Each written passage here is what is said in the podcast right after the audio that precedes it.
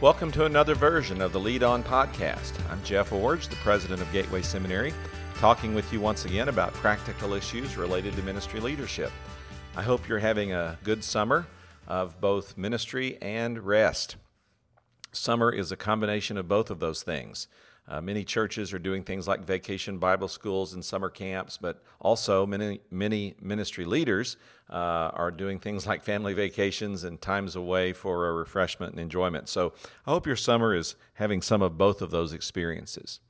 Well, today on the podcast, I want to talk with you again from my book, Seasons of a Leader's Life, about the issue of trusting God's power. And again, I would say if you want to know more about this or uh, read more what I've written about it, I would reference that book for you, Seasons of a Leader's Life. Uh, leaders often attempt the impossible. We plant churches, uh, start schools, open new mission fields, build facilities, raise money for all types of projects. We attempt impossible things that we do in very public ways. But we also attempt impossible things in working with people directly. We help alcoholics quit drinking, we help pornographers recover their purity. Um, we help adulterers rekindle their marriages and homosexuals reorient their lifestyles. And in some really tragic cases, we help victims of uh, incest or pedophilia to learn to trust again.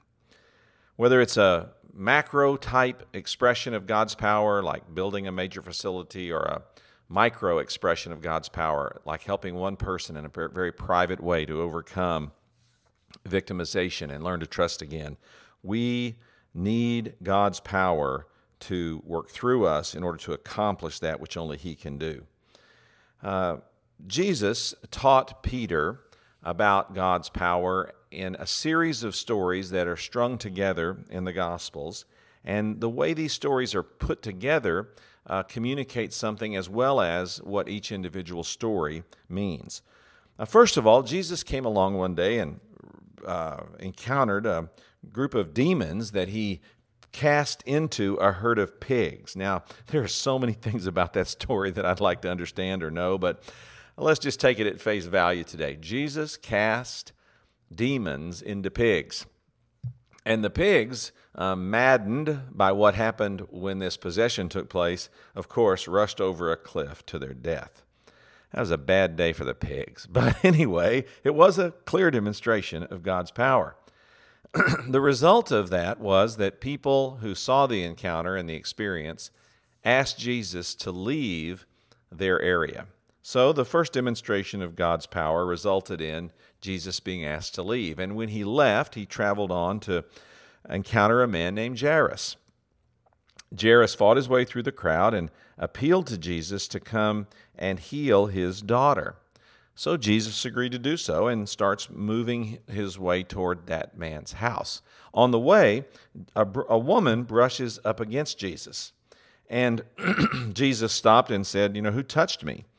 And before anyone could step forward, Peter essentially said, Lord, a, a, lot of people are touching you.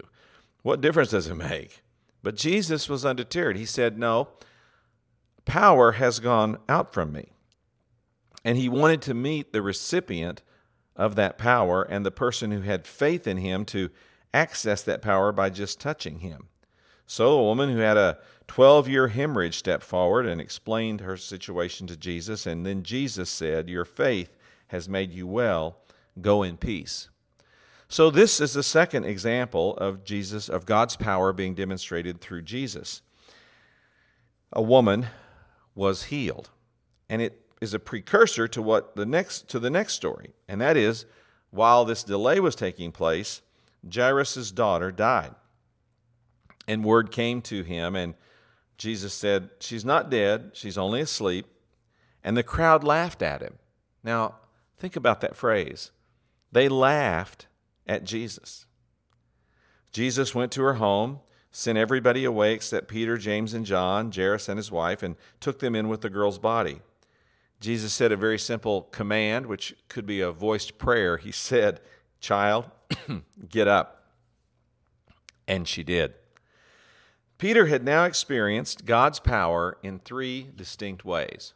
First of all, he had seen God's power at work through Jesus in casting demons um, into pigs. And then, second, healing a woman in a crowd. And third, now restoring a girl to life. In the first instance, those who saw God's power demonstrated through the pig's death feared God's power and asked Jesus to leave the area. In the second place, uh, no one except Jesus recognized uh, what was happening when God's power was demonstrated through him into the life of this uh, uh ailing woman. And in the third case, uh, when Jesus promised to do something truly miraculous and bring a girl back to life, uh, people laughed at him. Now, these three stories are three different examples of how God's power was demonstrated through Jesus in the lives of his followers. And they also illustrate three different ways that people respond to God's power or to the promise of God's power being demonstrated. First, some people want to avoid it. Uh, they're afraid of God's power being demonstrated because it's out of their control. Uh, they're afraid of asking for God's power to be demonstrated because if He answers no, then they somehow feel that will diminish their faith or somehow reveal that God is not um, evident or working in their situation. So some people avoid God's power and avoid expressions of or requests for God's power to be demonstrated. Uh, uh some other people want to ignore it. Uh, they they, they don't recognize when God's power is at work, and they ignore it by either missing the moment of seeing God at work or taking credit for it or attributing it to something else.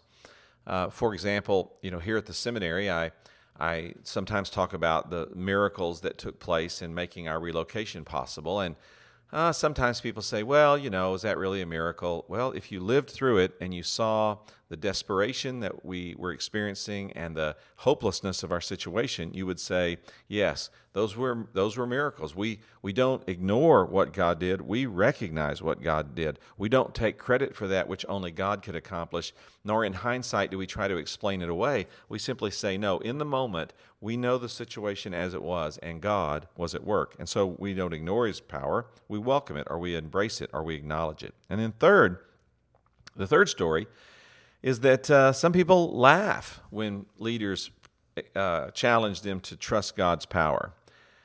You know, some people hear our dreams and they say, well, that's impossible, that could never happen. And while they might not laugh, they do. Uh, uh, explain away or they do uh, uh, brush off what we've said as if something like that could never take place.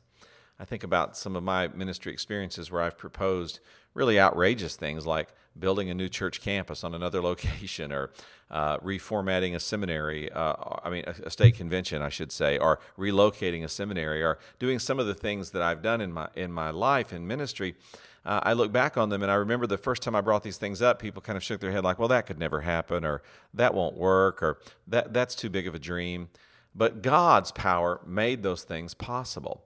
And so it's easy to sort of laugh off or sort of brush off what God can do and not recognize that it's in the most desperate of situations and the most challenging of situations that God's power can be the most clearly demonstrated.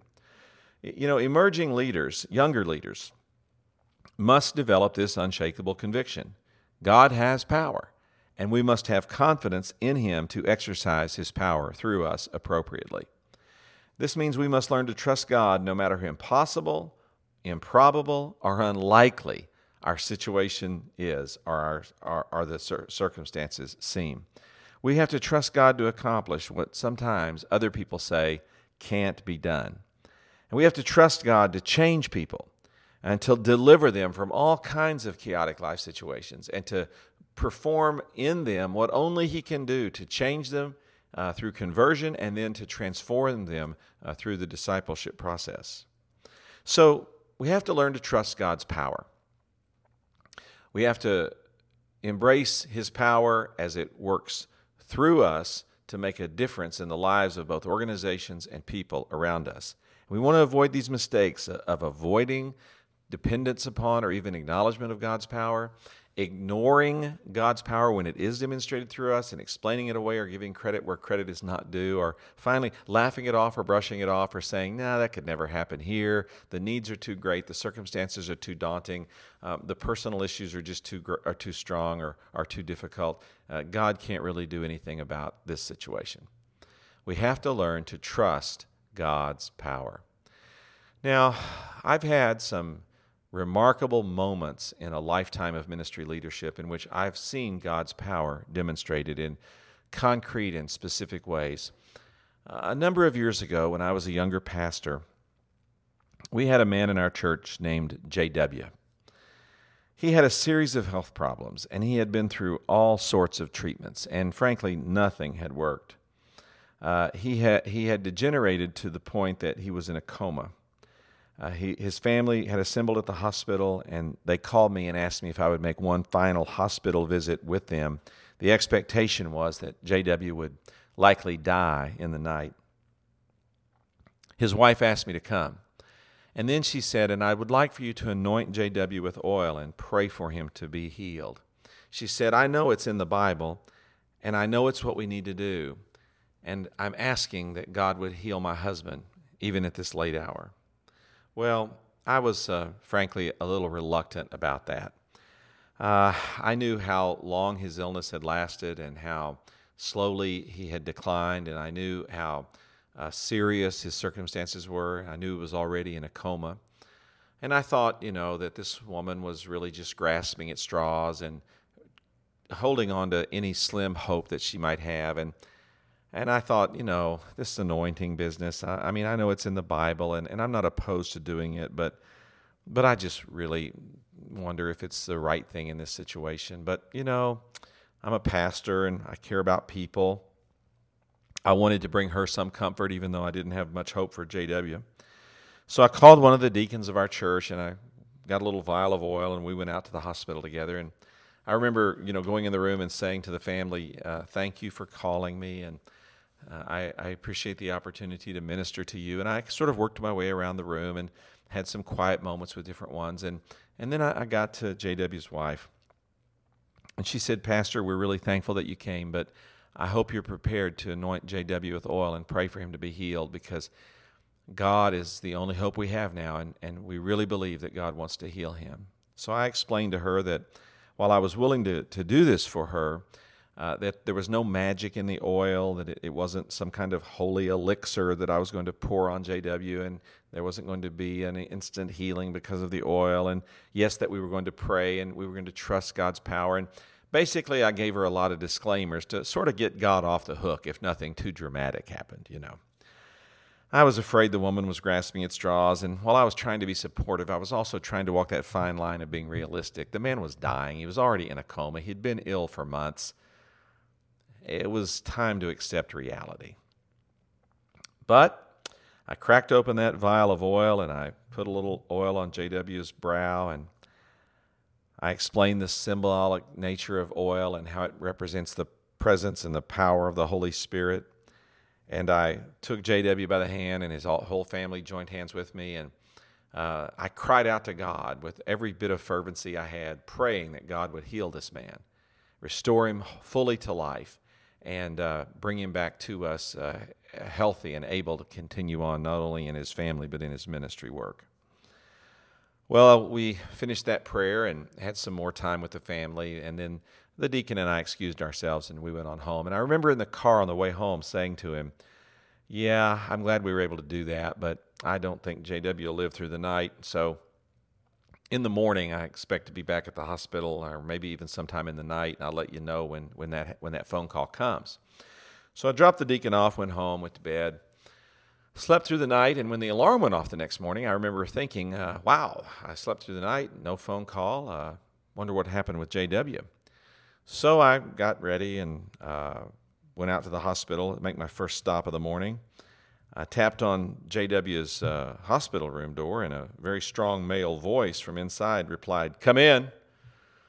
So I slowly opened the door, and to my surprise, JW was sitting up in the bed eating breakfast. he said, Hey, Pastor, uh, come on in. But if you don't mind, I'd like to keep working on breakfast. I, I woke up a couple of hours ago and I am really hungry. Uh, I, they, they, they checked me over and they, they finally brought me some food. So come on in and have a seat. But if, if you don't mind, I'm just going to keep working on this breakfast. Well, I didn't mind at all. In fact, I, I was beaming with this huge smile and this, this shocked face. I went in and I sat down by him and I said, JW, what, what happened? And he said, Well, I, I don't know. He said, I, I, I was really sick and, you know, I've been, I've been going to the doctor for months and I've just been getting worse. And, and I came in last night and, uh, or came in yesterday and, and I guess the, the you know, family said I, I, I went in a coma and, and they thought I was a goner. I said, well, that's all true, JW. I, I came by last night and, and, and it looked pretty bleak and we prayed for you to be healed. And he smiled and said, well, I guess God answered that prayer.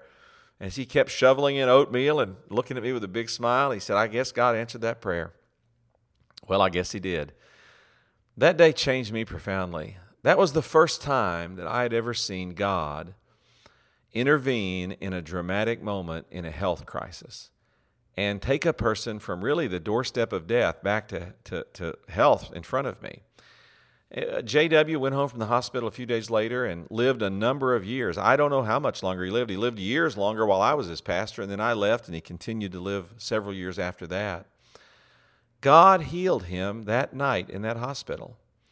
God worked dramatically and powerfully to bring a man back from the dead. Um, I, I was elated, I was dumbfounded, I was also humbled because I realized that, frankly, I didn't really expect that to happen.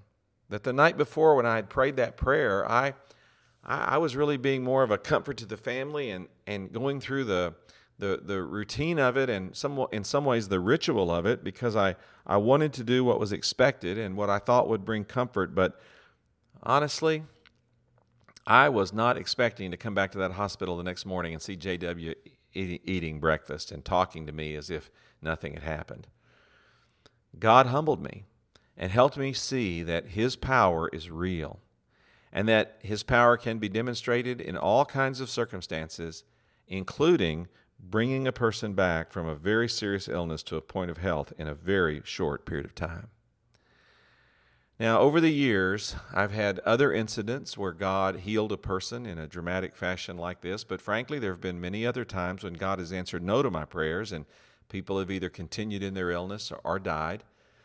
That doesn't discount or invalidate the God's ability to work because I've seen that in circumstances where it's according to His purpose, He is able to work powerfully to bring about healing. But taking this principle beyond this, the healing stories, I've also seen God at work in other ways, demonstrating His power. I've, I've seen Him bring healing to relationships that I thought were completely broken. I've seen him move uh, to bring people uh, to work with me or to bring people into my life at key times or important times, just the right person at just the right time to accomplish his purposes. I've seen God provide financially, bringing significant or amazing resources to bear on a situation at just the right time. Uh, I've seen God work in my life to give me insight into situations that I, I couldn't have had on my own. I'm thinking right now of a couple of different stories where uh, I was just simply overwhelmed by the moment of what someone was saying to me and the counsel they were asking of me, and me not knowing exactly what to do. But in the moment, with a quick prayer of asking God for guidance, then laying out a scenario of how we could go forward in a relationship, or laying out a scenario of how God would work out a situation for His glory and our good, and then uh, it just coming to they're just coming an awareness in the room. That is what we need to do and that's what god is revealing. And i'm sitting there thinking i have never thought those thoughts before in my life that could only have come from god. And so we see god's power demonstrated. He's his power is demonstrated through healing through provision through giving us insight through bringing people into our lives through orchestrating circumstances. God's power is real and it's at work around us. And as leaders it's really important that we not lo- that we not lose sight of this. You know, it's possible for the concerns of ministry, the struggles of ministry, uh, the, the defeats that we have from time to time uh, to really beat us down. It's also possible for bitterness to spring up in our lives and, and really sap uh, from us the hope that we might have that God might work in any particular situation or work through our lives as leaders. I saw this illustrated also a number of years ago in my first pastorate. I was a young and energetic and zealous guy that had come to pastor his first church, and like a lot of young pastors, I was convinced that we were going to win the world to faith in Jesus Christ by this Friday. I was so excited, so eager, so urgent about my task. And soon after I arrived in that community, I went to a pastor's luncheon. And just by, uh, you know, circumstance and providence, I sat across from a veteran pastor of a older church in our community, and I uh, introduced myself to him and was delighted that I was getting to sit across from this veteran leader. Uh, I really was excited about soaking up from him his insights about ministry in our community or learning from him some things I could do to really uh, learn about how to go forward and all that. And so uh, he uh, asked me uh, to, about my about my church and about my coming, and and I just spontaneously poured it out. You know, I just started telling him about my church and my calling and my arrival and the early weeks of my work and the months that what I saw happening in the next few months. And then I laid out some of where I hope we'd be in a year and three years, five years. And I was just kind of laying out my vision. And, and where I was headed with all of this was, was to try to ask him as a veteran leader, a, an experienced man in our community, you know, what advice do you have for me? What counsel do you have? What, where, what do you, you know, where do you, uh, uh, what do you think I should do first? Or, or where do you think I need to back off? I mean, I really wanted his input, you know? And when I, but when I finished my story, I, I finished telling him, you know, where, all of that, and I said, and this is where we're going, and this is where I hope we'll, you know, how we'll get there, et cetera, et cetera. Before I could even answer, ask him my questions, uh, he said, "Well, that's uh, that's quite a vision but you'll get over it. I sat there slack jawed. It was one of the truly, one of the few truly speechless moments that I've had in my life. That's some vision, he said. You'll get over it.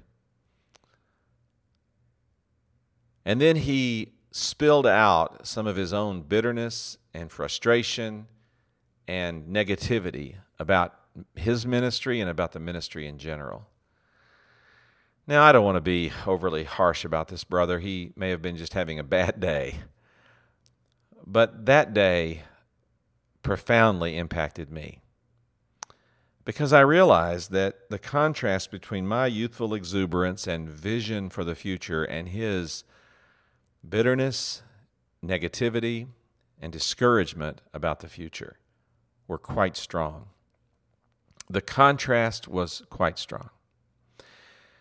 Well, I made some small talk with him over lunch and then diverted the conversation into some other areas and got in the car on our way home.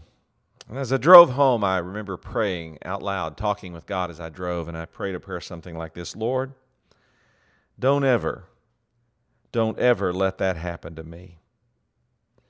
Don't ever let me become a dream crusher who doubts your power. I don't want to be that way. I don't want to be a dream crusher. I, don't want to be a person who speaks full of bitterness and negativity and discouragement about the future. I want to be a dream builder. I want to be a person that believes that God is at work, God will be at work, and that God's power is evident today in the ministry that we're doing for Him. And I want you to be that way as a younger leader or as a leader today. If you're discouraged, if you're consumed with bitterness that's leading you to negativity about your life, your ministry, your calling, take a big step back. Ask God to help you understand the source of this discouragement, bitterness, and negativity. Ask God to help you understand what happened that crushed your dream or, or, or put a damper on your vision. Ask God to rekindle in you a passion for Him and for understanding how His power can be demonstrated through your life and ministry. Take a giant step back spiritually and say, God, uh, renew me, revive me. And one way that that can happen is if you can reflect back over your lifetime and think about significant ways that God's power has uh, been evident in your life and has been demonstrated through you. Look, we all go through seasons of uh, dryness in our devotions and uh, sparseness in our uh, in our uh, results, and uh, we all go through seasons of of difficulty and and and heartache. There's no escaping that in ministry. But if you've been in one of those seasons and it's gotten the best of you, it's sort of overwhelmed you, uh, you find yourself uh, looking at life through a dark shroud every day, take a giant step back and say, God, renew and revive me help me rekindle my confidence in your power. Show me again in your word how you've worked uh, in those days in the people that are described in Scripture. And then, Lord, show me also by bringing to my mind memories of how you've worked in my life to demonstrate your power over the years man, if it will help you, get out a notebook and just journal some different ways that God has shown his power through your life over the years. How has God worked in your life physically? How has God worked in your life to provide financially? How has God worked to orchestrate circumstances to your favor? How has God brought people into your life at just the right time? How has God given you the exact word to say at just the right moment in a witnessing encounter or in a counseling session or in the middle of an administrative challenge in your organization? How has God showed up with just the right words at just the right time? These are evidences of how God's power is at work through us. Make a list of those and reflect on those and remember those and celebrate how God's power has been real in your life. And perhaps through the rekindling of discovering God's power in His Word and the reviewing of discovering how God has worked in your life in the past, you can find a new confidence in God's power for your present and for the future.